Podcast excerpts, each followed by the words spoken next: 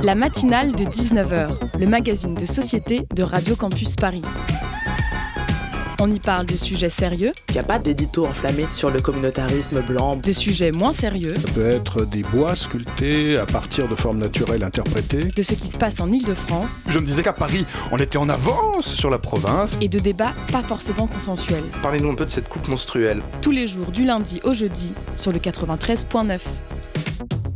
Faut-il se méfier du fact-checking? Premier abord, cette question peut paraître saugrenue à l'heure où se multiplient fake news, théories du complot et rumeurs en tout genre. Elle peut sembler étrange aussi quand on considère le travail de fourmi des journalistes qui travaillent pour ces rubriques donc et qui démêlent le vrai du faux et nous mettent à l'abri des mensonges les plus éhontés. Mais y a-t-il un risque? Un risque que ces rubriques débordent, un risque que drapés de neutralité, les trackers d'infox, comme on dit en bon français, n'en viennent à glisser subtilement une vérité qui n'est en réalité qu'un regard bien plus subjectif qu'il n'y paraît. Car ces rubriques de journaux, ces départements de médias, s'ils sont utiles pour trouver des données chiffrées et autres déclarations enfouies, jouent sur nous comme un leurre. Ils nous font croire à une réalité simplifiée, voire simpliste, où tout et tout le monde se divise entre le faux et le vrai, entre le bien et le mal. Dans une réalité comme celle-ci, il n'y a plus que des faits, exit les opinions, exit les jugements de valeur, on n'est ni d'accord ni pas d'accord, on a désormais soit raison, soit tort. Mais qu'en est-il donc des questions plus complexes qui ne se résolvent pas à coup de statistiques mais qui demande un pas de côté, une réflexion, une nuance. Va-t-on bientôt devoir voter pour celui qui a les meilleurs chiffres ou peut-on encore élire celui qui a les idées les plus proches des nôtres? La vie du débat d'idées dépend de la possibilité de ne pas être d'accord, de celle de s'affronter sur le terrain idéologique, car les faits sont une chose, la perception qu'on en a en est une autre, et ceux qui prétendent détenir la vérité dans des domaines qu'ils n'en connaissent pas sont soit incroyablement présomptueux, soit dangereusement oppressants, car les faits et les opinions, ce sont deux salles, deux ambiances.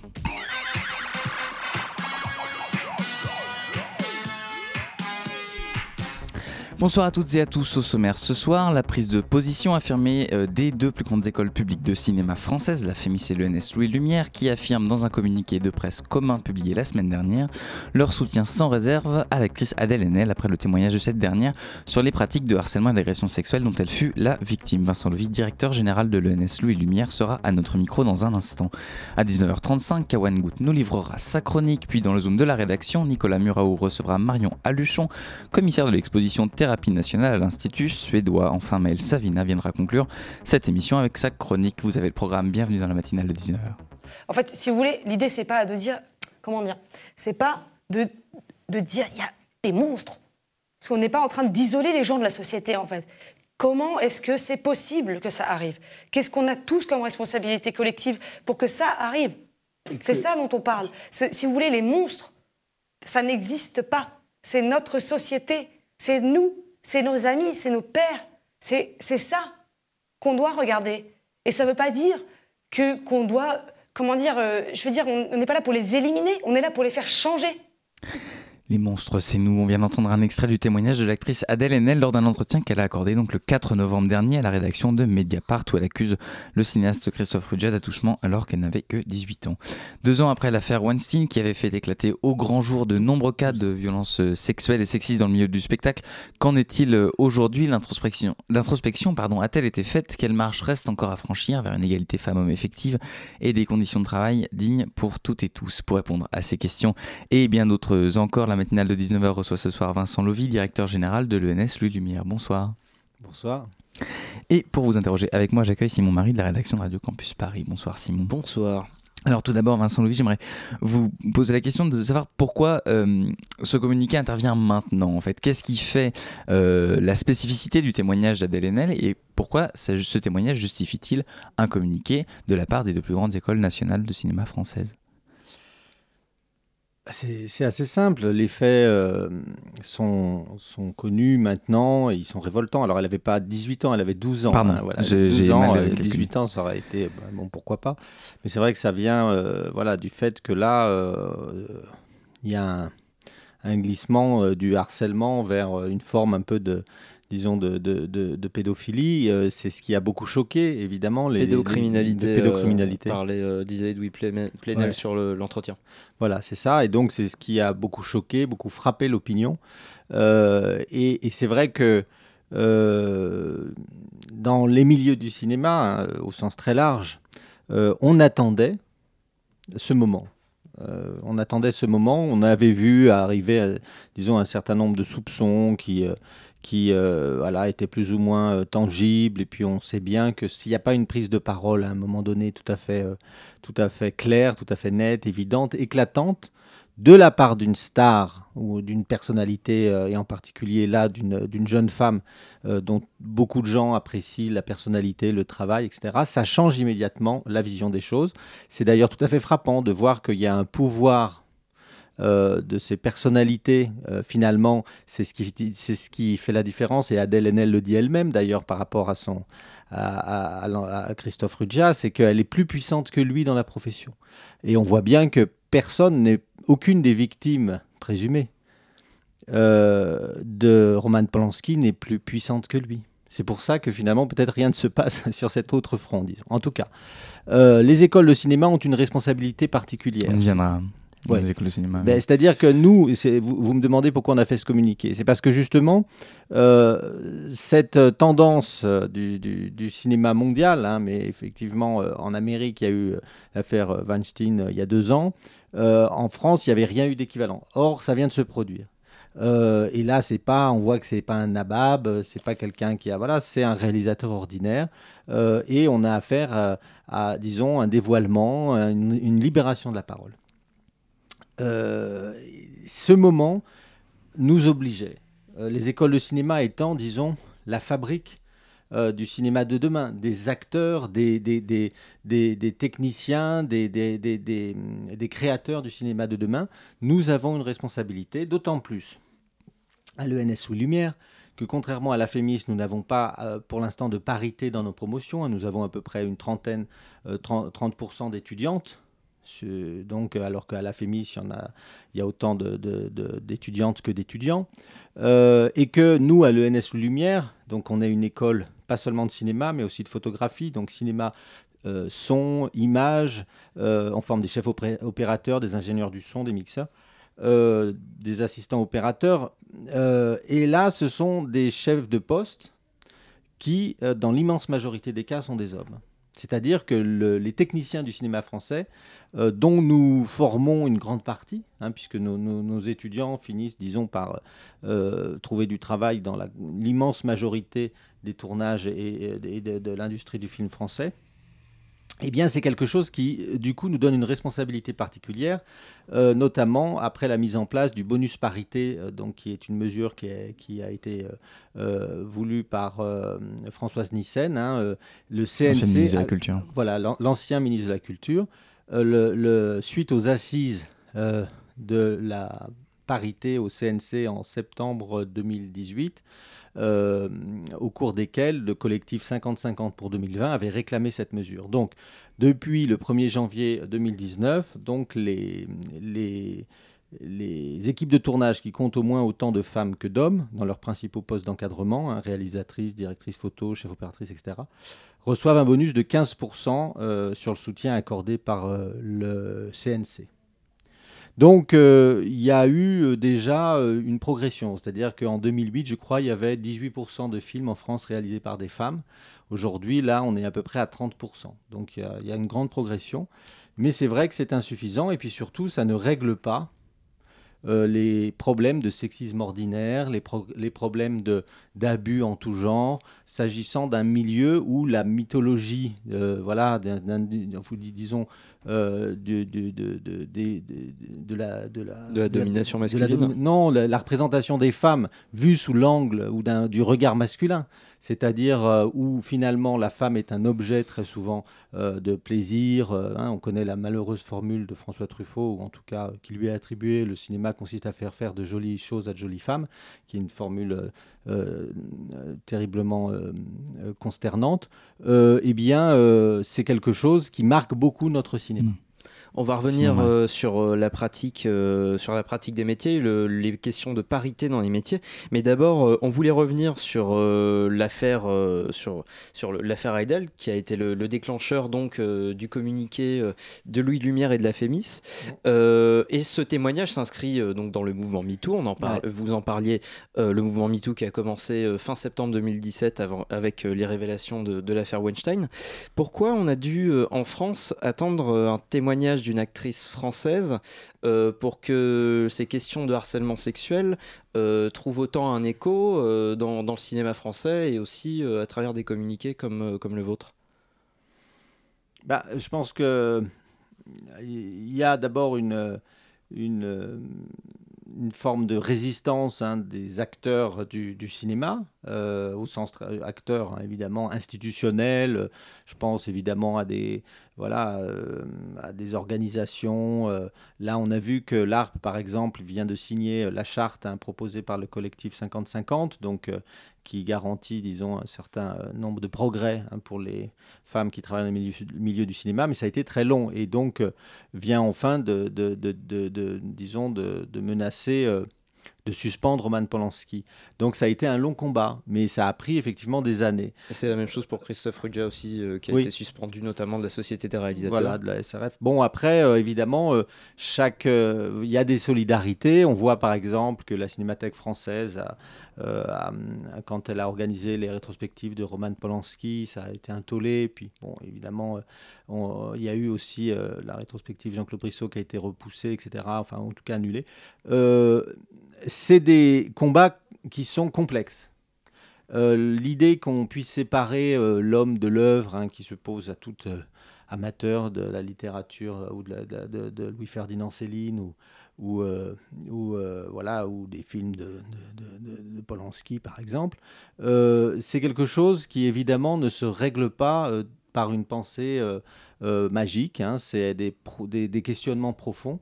C'est vrai que notre société, aujourd'hui, est, est, vraiment travaillée en profondeur par la question de l'intime, par la question de la révélation euh, de, ce mm. sexisme ordinaire qui a structuré profondément énormément de champs professionnels. Vous parliez juste à l'instant de, séparer l'homme de l'œuvre et des questions qui, pouvaient se poser à, toute, voilà, tout auteur euh, artistique un petit peu enfin qui qui a fait l'objet euh, de soit d'accusations pénales dans le cas de Polanski, soit de bah, de fait tout simplement de, de, collaboration pour Céline par exemple. Mais là c'est peut-être une autre question parce que euh, ce que dit aussi euh, Adèle ce qu'on dit euh, plein de d'actrices, de représentants du milieu du cinéma, de techniciennes et de, femmes qui ont été victimes dans ce milieu-là, c'est aussi que les conditions de travail sont pas du tout propices pour les femmes. Est-ce que les conditions de travail se sont améliorées au-delà de la polémique en fait entre l'homme, l'artiste, l'œuvre, etc. Est-ce que les, les, conditions de travail se sont améliorées pour les femmes bah, depuis l'affaire Weinstein dans le milieu du bah, cinéma? Disons, il y a euh, dans les milieux du cinéma une tradition un peu de de corporations masculines, hein, c'est-à-dire euh, sur les plateaux, les machinistes, les chefs électriciens, les, assistants opérateurs, etc. C'est des postes qui la plupart du temps étaient occupés par des hommes traditionnellement et euh, ça fait 100 ans que ça dure. Donc forcément, tout d'un coup, évoluer et surtout imposer des changements d'habitude, c'est très difficile de changer d'habitude au bout de 100 ans, surtout quand ces habitudes sont mauvaises. Et c'est vrai que nous avons, nous faisons face dans les formations que nous, que nous dispensons à euh, certains, parfois, dérapages, à certaines euh, euh, réflexions qui heurtent beaucoup nos étudiants, nos étudiantes. Et c'est vrai que c'est difficile de, de, faire la part des choses parce qu'il il faut que les professionnels et les enseignants ou les encadrants hein, dans les écoles de cinéma comprennent que cette nouvelle génération ne tolère absolument plus rien, que le sexisme a vécu hein, pour l'essentiel euh, des gens qui sont nés après 2000 euh, euh, et que la moindre voilà. Et alors de là à ce que ça se retrouve dans les conditions de travail j'en suis pas certain. Pour l'instant ce qui est sûr c'est que le cinéma lui-même a une fonction particulière dans notre société. Je voudrais lire le passage d'un texte de, de, de, de Virginie Despentes que je trouve très bon euh, très radical hein, qu'elle avait écrit euh, il y a 4 ans pour le Festival de Saint-Denis. Elle avait dit Les hommes font le cinéma. Ils décident des scénarios dignes de devenir des films, des castings, des budgets alloués aux uns et aux autres, des films qui seront largement distribués, des films qui seront défendus. Ils décident quelles sont les actrices aptes à porter les films, quel est leur âge, quelles sont leurs qualités, quelle est leur physique? Ils décident du style de femme apte à passer au grand écran, quelle est leur race, leur travail, leur voix, leur vocabulaire? Car le cinéma, c'est avant tout la fabrique du genre. Les qualités qui paraissent à certains miraculeusement naturellement essentiellement féminines ou masculines nous ont toutes été inculquées par le septième art. Voilà. Donc, ce qu'elle dit, je crois, est profondément juste et explique la grande résistance dans nos métiers de, de, de, de, ces stéréotypes Hein. Nous, on, va essayer à, Louis Lumière, on a depuis deux ans et demi que je suis là. Ça avait euh, euh, été un peu amorcé avant, mais c'est vrai que moi j'ai eu une, une, politique très volontariste dans ce domaine. On va essayer justement de déconstruire ces stéréotypes, on va essayer de mettre en place des modules de communication un peu moins stéréotypés euh, aussi pour que nos, enseignants en finissent avec certains clichés, les filles qui ne sont pas assez fortes pour pour porter des caisses de matériel ou qui vont se fatiguer si elles paient, voilà. Puisque nous, nous avons constaté que, en particulier dans les métiers du son, il y avait énormément de très peu de parité. Il y avait énormément d'hommes et très peu de femmes. Donc euh, ça, c'est quelque chose qui doit s'arrêter puisque le bonus parité dont je vous ai parlé nous impose de former maintenant euh, quasiment autant de femmes que d'hommes dans les métiers du son et de l'image, hein, puisque précisément c'est ce qui permettra d'alimenter pour les équipes paritaires hein, euh, ce, bonus en vue de, financer euh, les, films plus, plus facilement. Ce genre de, de, module de communication dont vous parliez, euh, en prenant l'exemple notamment euh, par exemple d'une femme qui ne peut pas porter un caisson d'ingénieur du son, ça porte préjudice aux femmes. Est-ce que dans Louis Lumière, c'est une école qui est accessible sur concours euh, est-ce que dès le concours, euh, ça peut porter préjudice euh, à une femme d'être une femme finalement pour atteindre des métiers de la technique de l'image ou du son? Oui, absolument. C'est-à-dire qu'en en fait, il y a une, une particularité à Louis Lumière, c'est que, disons, le concours a une coloration assez technique, un peu scientifique alors qu'à la FEMIS, hein, euh, en gros, le, concours euh, euh, correspond pour l'essentiel à ce qu'on peut apprendre dans les classes prépa de grandes écoles, donc assez littéraire, assez bon. Donc cette dimension scientifique fait qu'il y a beaucoup de filles qui s'interdisent, ayant été conditionnées par le second cycle, hein, c'est-à-dire au collège et au lycée, par l'idée stupide qu'elles sont moins douées que les hommes pour les sciences, mais en revanche qu'elles ont des dons d'artistes innés, euh, c'est quelque chose qui, qui, pour nous, est un sujet euh, de, préoccupation, puisque euh, nous avons donc, je disais, à peu près 30% d'étudiantes, ça veut dire 70% de garçons, et ça, c'est un, un vrai problème, parce que comme vous le savez, on ne peut pas instaurer de quotas à l'admission, ça n'aurait pas de sens, ce serait impossible à mettre en pratique.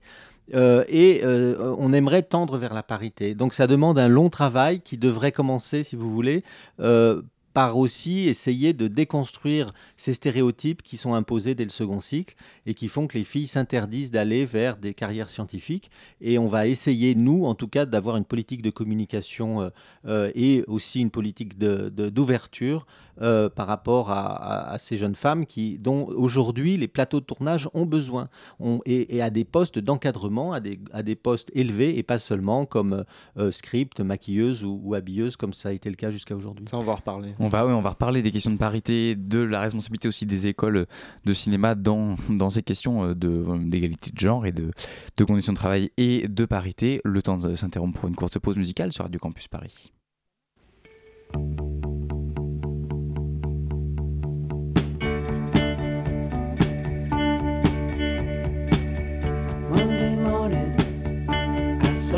Standing somewhere central, calling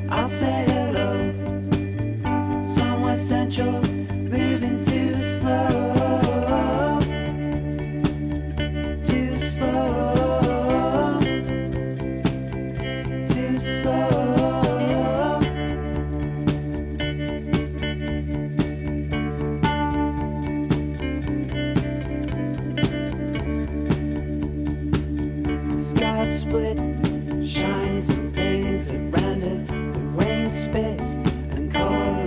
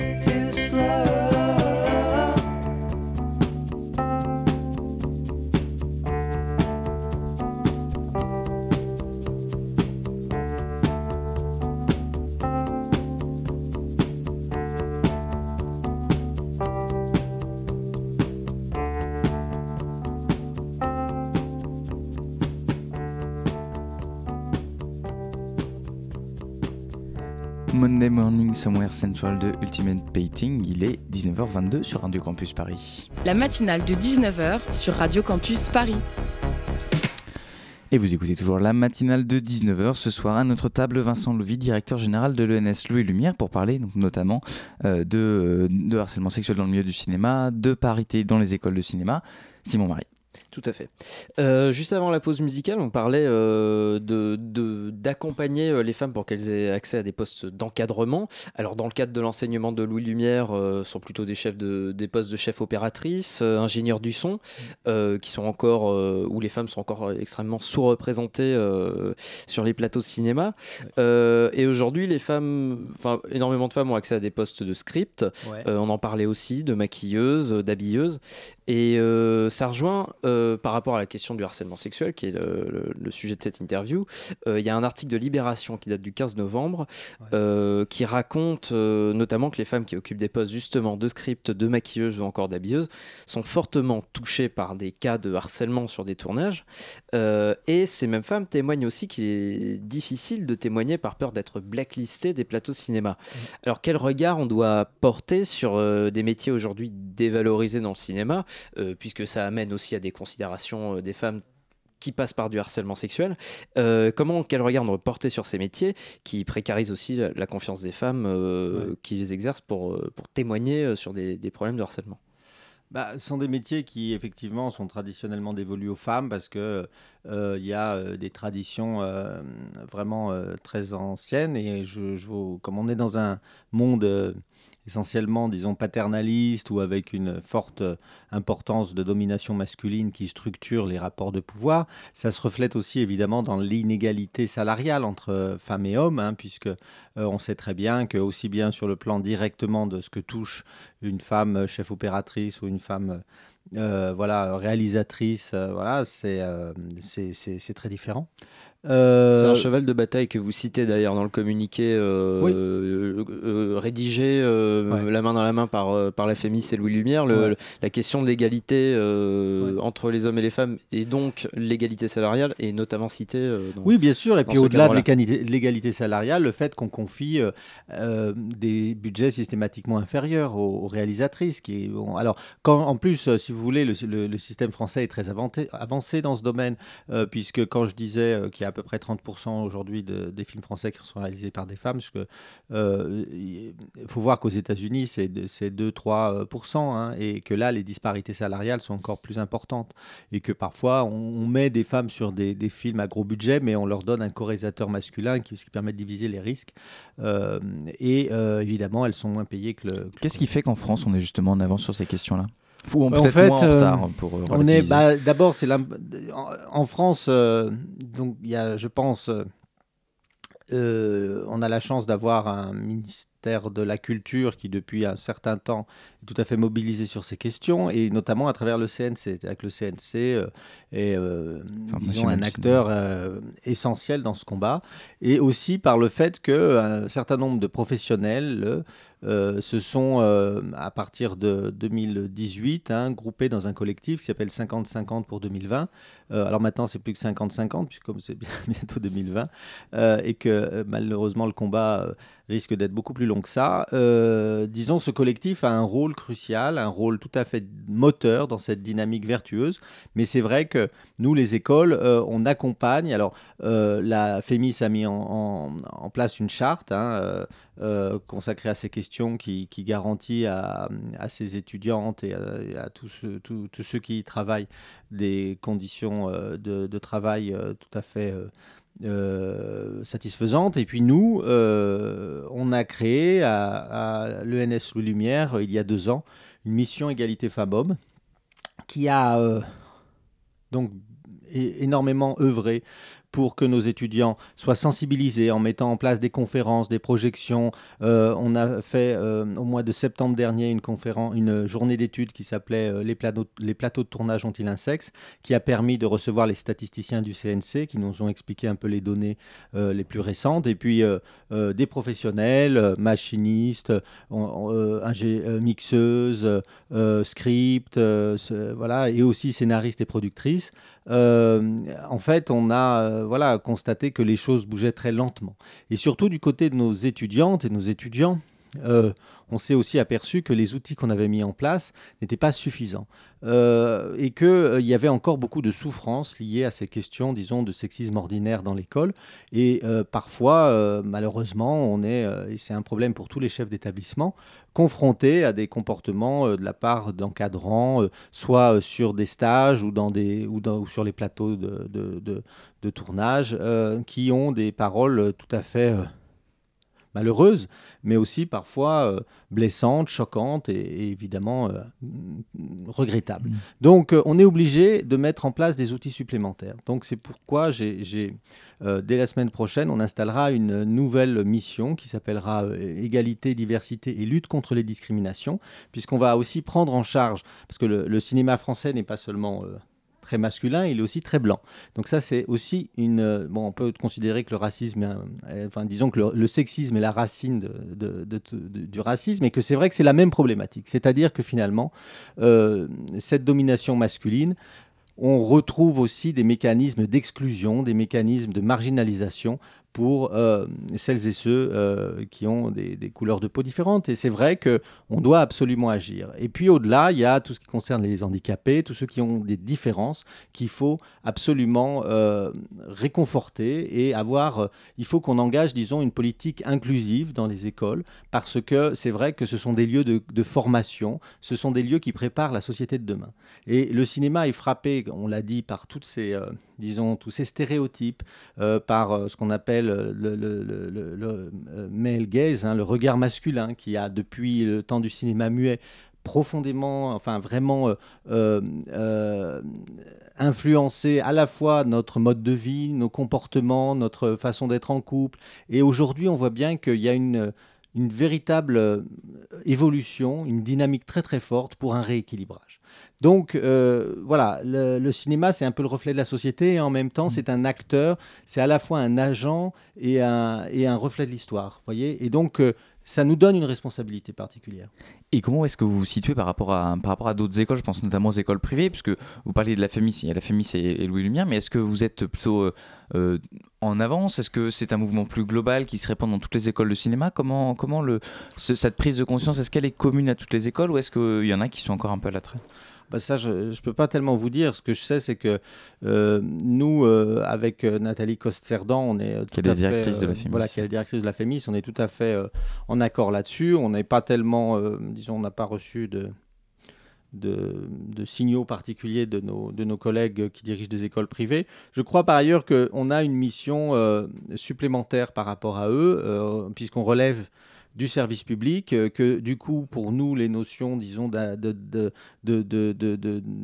d'intérêt général euh, et, et, et, tout ce qui relève d'une certaine, euh, d'une certaine qualité de formation et d'une philosophie de service public, tout cela doit nous animer. Et c'est ce qui se passe. C'est-à-dire que nous avons tout à fait conscience que nous participons à un certain mouvement euh, en faveur de- de- de- d'a- d'avancées pour, euh, dans ce domaine, euh, qui est impulsé euh, par les pouvoirs publics actuellement, notamment par deux ministères, le ministère de la Culture et le ministère de l'Enseignement supérieur, qui sont nos tutelles euh, respectives. Et sur d'autres euh, domaines de formation, alors effectivement, il y a les écoles privées euh, autres que donc euh, qui ne sont pas la FEMIS et Louis Lumière, donc vous en parliez, enfin on en, on en parlait à l'instant, mais sur d'autres domaines de formation au métier du cinéma, notamment donc les BTS ce sont des métiers techniques, mais Mhm. je pensais aussi au- à l'université. Oui. Il y a énormément d'universités de, qui parlent de cinéma à Paris. Ouais. Euh, Est-ce que sur euh, les formations techniques euh, qui sont euh, accordées dans ces universités-là, ou même sur la recherche, puisque il me semble que vous-même vous êtes chercheur, est-ce que vous avez des retours sur les questions de parité dans la recherche Ah bah là, sur le cinéma? Oui, là, c'est c'est aussi quelque chose qui, qui nous concerne beaucoup à, à Louis Lumière, puisque nous sommes à l'intersection de ces deux mondes où la domination masculine est très forte, hein, le monde du, du cinéma et le monde de, de, de l'université. Donc c'est vrai, ayant moi, disons, une carrière de, de 20 ans comme enseignant-chercheur, j'ai aussi euh, constaté hein, que les mêmes mécanismes d'humiliation, de, de, de, d'humour euh, mal placé, euh, d'instrumentalisation étaient à l'œuvre dans le monde universitaire. C'est-à-dire, on connaît tous l'histoire des professeurs qui s'intéressent de trop près aux étudiantes, etc c'est aussi quelque chose qui doit cesser. Ça ne peut plus passer. C'est-à-dire que les gens ne l'acceptent plus. Et il faut absolument qu'il y ait euh, du côté des, établissements, hein, et en particulier dans les formations de cinéma, je sais que c'est de plus en plus euh, euh, soutenu euh, par, euh, les chefs d'établissement, qu'il y ait une politique aussi euh, tout à fait claire dans ce domaine, puisque euh, là, on est exactement euh, dans, des, logiques euh, qui sont les mêmes que celles de- de- des- des plateaux de cinéma. On ne peut que souhaiter donc que, cette, euh, que ces logiques euh, changent un petit peu, que les mentalités évoluent. En tout cas, merci beaucoup Vincent Louis d'être passé par euh, le studio de la matinale de 19h. Je rappelle que vous êtes le directeur général de l'ENS, donc de l'École nationale supérieure Louis Lumière, une des deux écoles avec la FEMIS de Paris nationale de cinéma. Donc nous parlions notamment de harcèlement sexuel, de pratiques sex- sexistes, pardon, de parité Mm. euh, dans ce milieu. On suivra bien évidemment euh, la situation avec attention. 19h33 à l'écoute de Radio Campus Paris. Dans un instant, on retrouvera Kawan pour sa chronique. Ce sera juste après ça.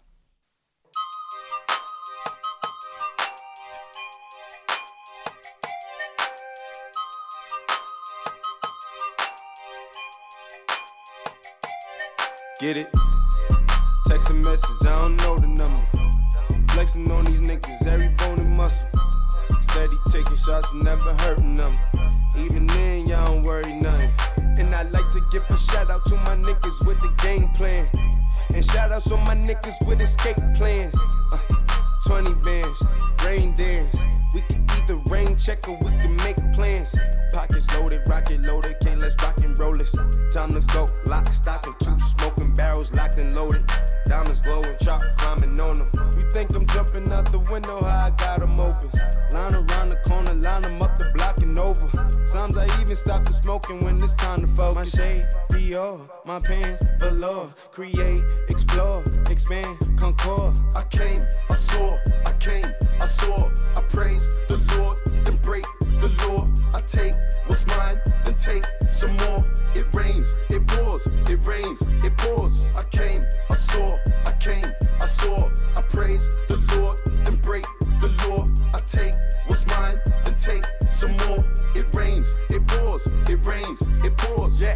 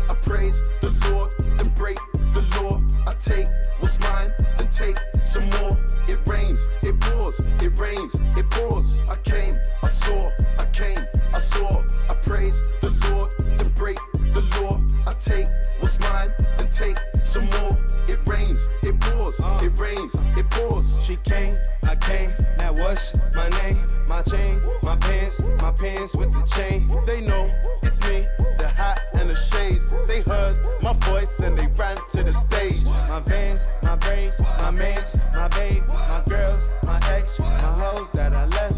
You wait, I step out the car, that's a flex. Give thanks, get fresh, raise the love,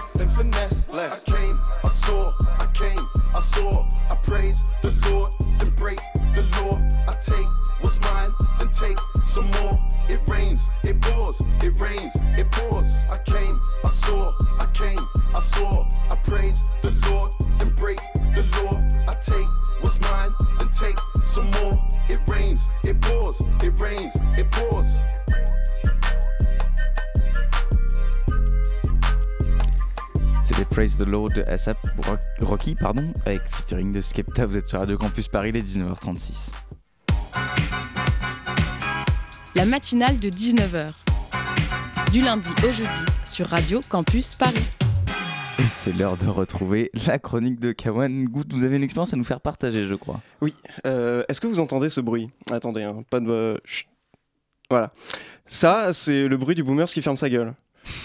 Quel plaisir, n'est-ce pas Vous l'avez compris ma, compris, ma chronique aujourd'hui va s'intéresser aux boomers, en particulier à une tendance mémiesque apparue récemment sur les internets qui ne vous est peut-être pas euh, passé inaperçue et qui tient en deux mots Ok Boomer. Ok Boomer, c'est la réplique assassine ultime, une- un par la main générationnel, une manière de renvoyer son interlocuteur ou interlocutrice à sa jeunesse perdue, une hache de guerre déterrée sur les réseaux sociaux et qui s'est propagée en une traînée de poudre. En premier lieu, qui sont les boomers? Les boomers, c'est le petit nom de la génération issue de la grande fête du cul qui a, occasionné la, qui a occasionné la fin de la Seconde Guerre mondiale, plus connue sous le nom de baby boom. Nés entre 1946 et 1964, aujourd'hui ce ne sont plus du tout des babies, et au contraire c'est une bande qui oscille entre les nouveaux seniors et les semi-croulants. Et en face des boomers, deux générations. La génération Y, les millennials, comme disent les ricains des States, nés entre 1980 et 1996, et la génération Z, née à la fin des années 90.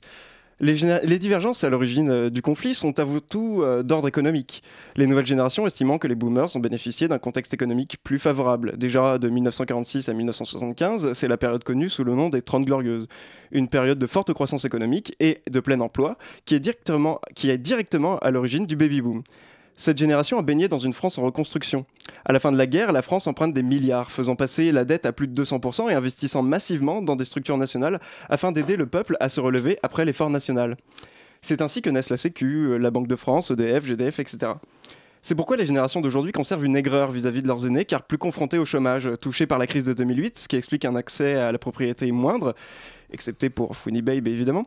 Et enfin, une génération à qui on force la main pour privatiser à gogo en brandissant la sacro-sainte dette publique à plus ou moins 100% du PIB.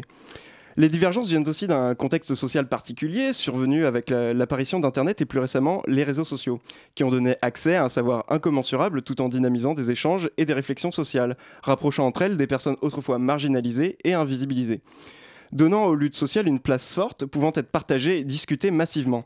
Évidemment, pour la génération de l'ORTF, baignée dans les chansons de Sardou et les sketchs de Michel Leb, qui préférait garder les femmes à la, à la maison et les homos dans le placard, ça passe euh, difficilement. À cela, vous ajoutez la crainte d'un effondrement écologique qui n'a jamais été aussi concret, auquel nous devons toutes et tous euh, faire face et dont les dates charnières et fatidiques se rapprochent grandement. Un effondrement écologique déjà pointé du doigt dans les années 70, pour lequel rien n'a été fait concrètement, laissant les plus jeunes générations et celles à venir face à un futur instable et incertain.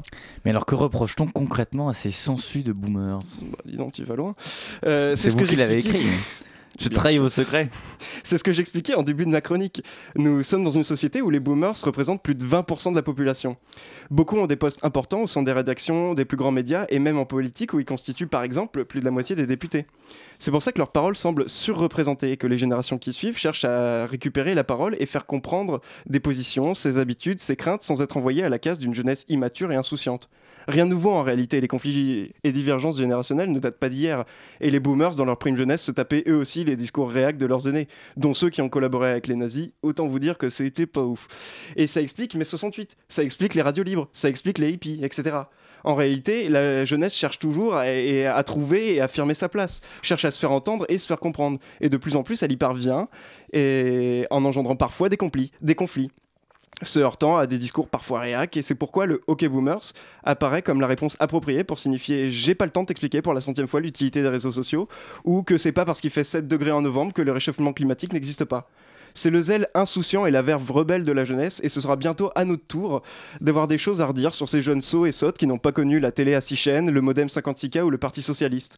Le hockey boomer, c'est un moyen de faire comprendre que nous comprenons qu'ils aient un avis à donner, mais que nous avons d'autres chats à fouetter pour préparer notre avenir que, pour préparer notre avenir que de flatter leurs petits égaux meurtris. Alors les boomers, pour éviter de stagner dans le passé, laissez-nous l'opportunité de devenir à notre tour des vieux cons.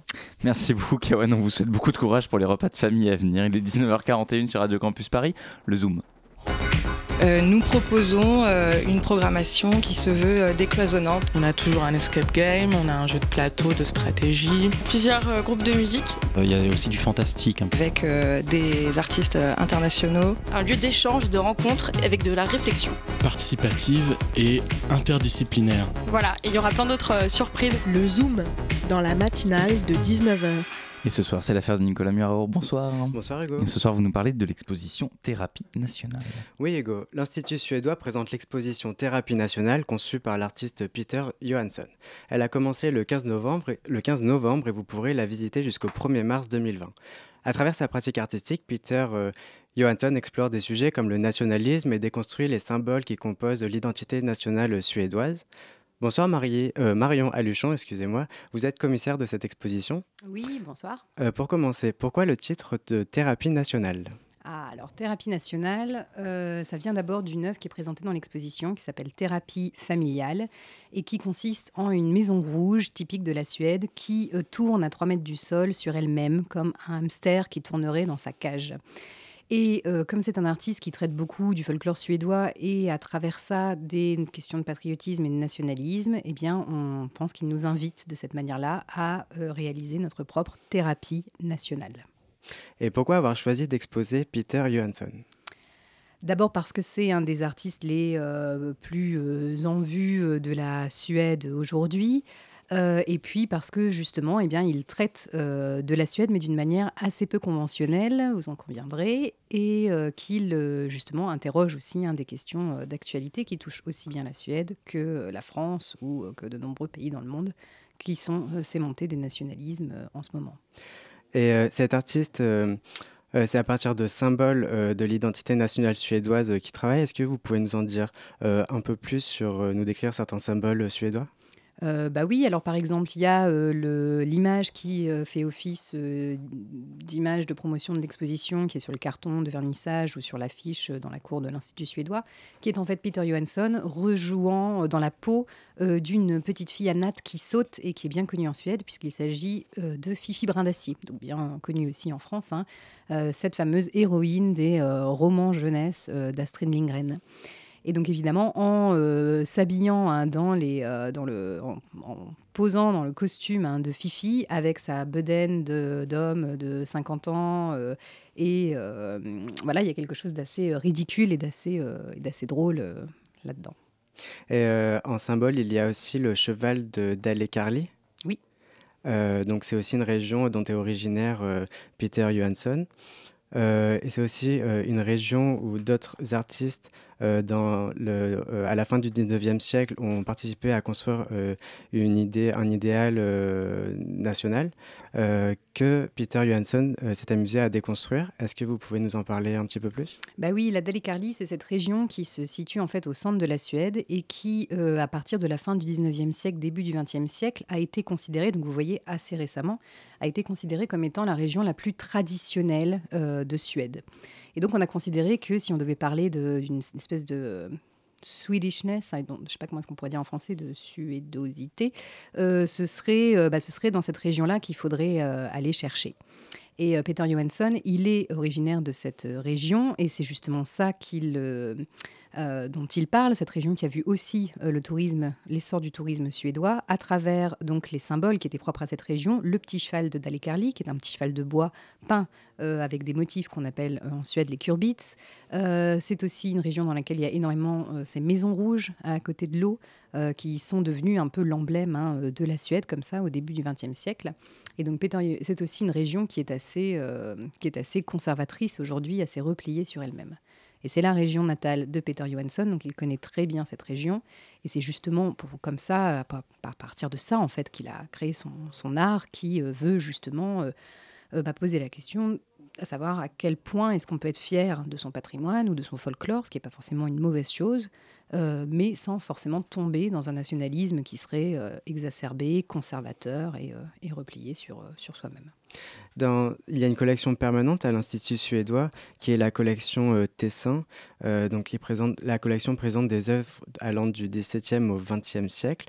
Et justement, comment Peter Johansson, son exposition s'inscrit dans cet espace? Alors, Peter Johansson a créé pour nous euh, une installation assez incroyable, je dois dire. Euh, il a euh, donc complètement investi cette salle dans laquelle normalement sont présentées une partie de cette collection de l'Institut Tessin, qui est la raison d'être de l'Institut suédois à Paris. Et euh, il a en fait euh, complètement, euh, il interagit complètement avec la collection, d'une part en la cachant, puisque toute la collection est masquée par des barrières hein, qu'il a, qu'il a installées devant les murs, qui créent une espèce de labyrinthe comme ça. Et puis dans ces barrières-là, il a creusé des trous qui nous font voir à la fois des morceaux, des détails, des tableaux qui sont accrochés derrière, qui font partie de la collection, et puis à des moments nous surprennent et nous font voir plutôt des vidéos de Peter Johansson rejouant des personnages des tableaux de la collection ou euh, sa propre collection à lui euh, d'art euh, populaire ou d'autres objets dont je ne vous dis pas plus ici, puisqu'ils sont. Il faut que ça crée aussi la surprise. Mais voilà, mais donc il interagit complètement avec ce patrimoine suédois qu'est la collection de l'Institut Tessin à l'Institut suédois. Et est-ce que vous pouvez nous décrire une œuvre de l'exposition plutôt au rez-de-chaussée? Eh bien oui, alors par exemple, je peux vous décrire une œuvre qui s'appelle Plus vite en français, euh, qui est composé euh, de euh, neuf socles de cirque, ou normalement les, de neuf armatures de socles de cirque, qui sont des socles sur lesquels normalement montent les éléphants, et auxquels sont rattachés des mâts des mâts qu'on utilise normalement euh, devant, les, euh, les, offices publics ou sur des voitures ou des carrosses, auxquels sont attachés eux-mêmes des ventilateurs qui font voler de manière un peu ridicule et absurde des drapeaux suédois. Et donc cette œuvre a, quelque chose d'assez euh, d'assez bizarre, parce qu'on dirait une espèce de carrosse qui euh, s'est pris les, pieds euh, dans, les drapeaux et, dont les mâts sont complètement cassés et partent dans tous les sens, avec ce bruit ridicule aussi hein, des ventilateurs. On dirait une espèce d'abeille qui vient comme ça nous, déranger, et déranger d'ailleurs la visite des, visiteurs hein, dans l'exposition. et qui fait voler donc ces drapeaux nationaux suédois qui sont à moitié en train de tomber. Euh, et dont on ne sait pas vraiment comment est-ce qu'ils vont parvenir à se relever. Donc là aussi, il y a une œuvre qui euh, questionne justement euh, ce rapport au patrimoine et à cette fierté d'être suédois. Merci beaucoup Marion Alluchon. Pour rappel, l'Institut suédois se situe dans le quartier du Marais, dans le 3e arrondissement. Et merci à vous Nicolas pour ce Zoom. Il est 19h48, vous écoutez la matinale de 19h. La matinale de 19h sur Radio Campus Paris. Et pour conclure cette émission, nous retrouvons Maëlle pour sa chronique sur des documents que la Chine aurait préféré garder secrets, c'est ça? Oui, c'est ça. Alors, ces dernières semaines, les regards sont tournés vers des luttes qui font rage à Hong Kong, je pense que vous en avez entendu parler. Et c'est dans ce climat de contestation que le New York Times a rendu public il y a quelques jours un ensemble de documents qui prouveraient la politique de répression du gouvernement chinois envers les Ouïghours, des minorités musulmanes au sein de son territoire. Ces 400 pages de documents confirmeraient, entre autres, ces politiques menées depuis plusieurs années contre le Xinjiang, une région de Chine dans laquelle les Ouïghours représentent 45% de la population. Alors pourquoi parle-t-on spécifiquement de cette région aujourd'hui? Alors, on connaît surtout en Europe les tensions qui existent entre le gouvernement chinois et la région du Tibet. Mais dans d'autres espaces du territoire, la situation est très compliquée depuis un certain nombre d'années. Euh, il existe dans le Xinjiang une volonté gouvernementale de siniser la région depuis sa conquête au XVIIIe siècle. Et face aux Ouïghours, la lutte de Pékin se mène aujourd'hui à plusieurs échelles, donc culturelle, économique, militaire. Ça passe par des arrestations, même l'interdiction de la langue ouïghour dans certains lieux, euh, par le contrôle du choix des prénoms, tout simplement. Euh, le prénom Saddam est interdit. Euh, ou encore le contrôle des ressources économiques. la position géographique même du territoire est au cœur de, grosses tensions, parce que la région est très proche de la Russie. le gouvernement lui-même veut isoler les espaces traditionnels, réduire les manifestations culturelles et religieuses, et les Ouïghours sont exclus de la modernisation de la région qui a été entamée par Pékin depuis quelques années. les populations sont littéralement attaquées dans leur culture, je pense que le mot est approprié. Par exemple, euh, le port de la burqa est limité. Euh, les quartiers historiques sont rasés. Et simplement pour l'exemple, euh, Tashpola Tiyip, le président de l'université du Xinjiang, a disparu, donc là, guillemets, euh, depuis 2017 dans des rafles visant les intellectuels ouïghours. Il a vraisemblablement été condamné à mort pour séparatisme, selon les dires de ses proches. Donc euh, pas de confirmation officielle de Pékin évidemment, mais il semblerait bien que l'objectif du gouvernement de Xi Jinping soit de supprimer l'influence des leaders culturels afin de détruire le patrimoine historique de la région. Est-ce que vous pouvez nous en dire un petit peu plus sur les spécificités euh, des Ouïghours justement? Alors, les Ouïghours sont convertis à l'islam depuis le Xe siècle. Euh, la région dans laquelle ils sont majoritaires, le Xinjiang, est considérée depuis 55, donc 1955 comme une région autonome, avec euh, de nombreuses réserves évidemment de pétrole et de gaz naturel qui sont très intéressantes pour le gouvernement chinois.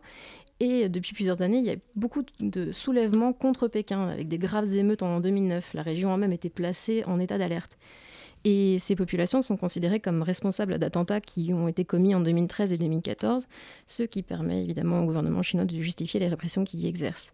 Euh, la situation s'est cependant vraiment aggravée depuis l'arrivée en août 2016 de Chen Guangguo à la tête de la région. Et quel rôle euh, donc, jouent ces fameux documents euh, révélés par le New York Times? Alors ces documents confirmeraient que Pékin a fait euh, disparaître des milliers de personnes dans ce qu'il appelle euh, je cite, des centres de formation professionnelle qui serviraient à annihiler la pensée d'une religion extrémiste. Donc là, je cite l'article du New York Times. Euh, pour traduction, euh, un million de Ouïghours seraient actuellement détenus dans le nord-ouest de la Chine dans ce qui serait euh, une campagne de répression contre le terrorisme, l'infiltration et le séparatisme selon ces documents. Donc le gouvernement ne nie pas que des opposants sont enfermés, mais explique que c'est pour lutter contre le terrorisme et le séparatisme. L'importance de ces documents réside entre autres dans l'implication du président Xi Jinping, puisque euh, selon le New York Times, euh, ils sont la preuve d'une volonté d'une éradication culturelle de masse. Euh, dans le détail, on retrouve des discours de Xi Jinping, par exemple. Et ces documents apportent, selon le New York Times, toujours la preuve de lavage de cerveau et de travaux forcés et démontrent la volonté d'éradiquer cette culture. Donc, pour donner un exemple, on retrouve dans ces documents un guide à destination d'étudiants qui reviennent dans la région à l'occasion des vacances et découvrent que leur famille a été placée dans ces centres de formation sans en avoir été informés au préalable. Euh, ces documents incluent des scripts pour les responsables locaux. Euh, si les étudiants posent des questions, il faut leur expliquer que non, ce n'est pas une prison, mais que leurs proches ne peuvent pas en sortir. Alors, toujours selon le New York Times, leur but est donc de soigner euh, des personnes malades à cause de l'extrémisme religieux. Eh bien, espérons que, notamment avec votre chronique, cette situation puisse avoir davantage d'écho qu'elle n'en a eu jusqu'à présent sur la scène internationale. C'est vrai qu'on parle beaucoup de, Hong Kong et euh, très peu des Ouïghours. Merci beaucoup, Maël Savina. Il est 19h52, presque 53. C'est l'heure de vous dire au revoir. Ainsi se termine cette matinale de 19h à la réalisation ce soir. Swan Blanchet à la coordination, Jules Benveniste. Merci, merci également à Simon Marie pour l'interview, Nicolas Muro pour le Zoom et Maël Savina et Kawan Good pour leur chronique. Tout de suite, c'est simple comme bonjour, un format court de Radio Campus Paris, puis à 20h, une rediffusion des voix du crépuscule. Demain à 19h, et comme chaque vendredi, vous retrouvez la joyeuse bande de Chablis Hebdo. Un anniversaire pour terminer, une annonce, puisque dans deux semaines, jeudi 5 décembre, c'est l'anniversaire de la matinale qui fête ses 10 ans, la matinale de 19h à 10 ans. Ça se passe au Grand Contrôle dans le 12e arrondissement de Paris. Venez nombreux assister à une émission spéciale en public. euh, avec plein de surprises, avec plein de- d'anciennes têtes, de nouvelles têtes, plein de choses vous y attendent. Émission spéciale le 5 décembre au Grand Control pour les 10 ans de la matinale déjà. Euh, c'est une sorte de goûter d'anniversaire, on va dire. Et, euh, et on vous y attend nombreux. Demain à 19h, euh, Chablis Hebdo, comme je le disais. La matinale revient lundi à la même heure. Belle soirée, bon week-end sur Radio Campus Paris.